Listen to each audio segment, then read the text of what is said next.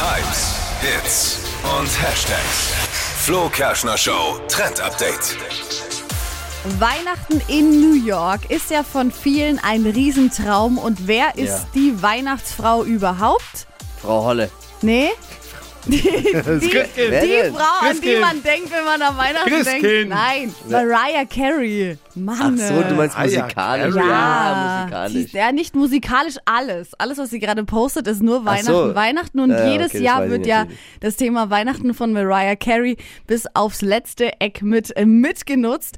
Und jetzt hat sie sich mit der äh, Plattform Booking.com zusammengetan. Mhm. Und man kann in den nächsten Tagen Mariah Careys New York Apartment buchen. Okay. Aha. Und zwar für 20 Dollar. Also super billig. 20 Dollar. Ja, für 20 Dollar. Was ist das für eine Absteige? Ja, es sieht eigentlich ganz cool aus. Es ist krass dekoriert, alles mit tausend Weihnachtsbäumen und Beleuchtung. Also ist quasi ein kleines Gewinnspiel natürlich. Wer zuerst dran ist, kann das bekommen. Einziges Manko ist, man lernt Mariah Carey nicht kennen und man darf nicht schlafen in der Wohnung, sondern nur Oh. Ach so. mal reingehen zum Bilder machen.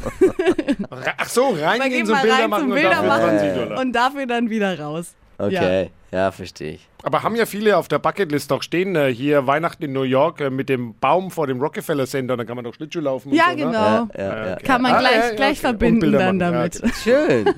Das ist aber nicht schlecht. Siehst du mal. Guter Trend. Ja.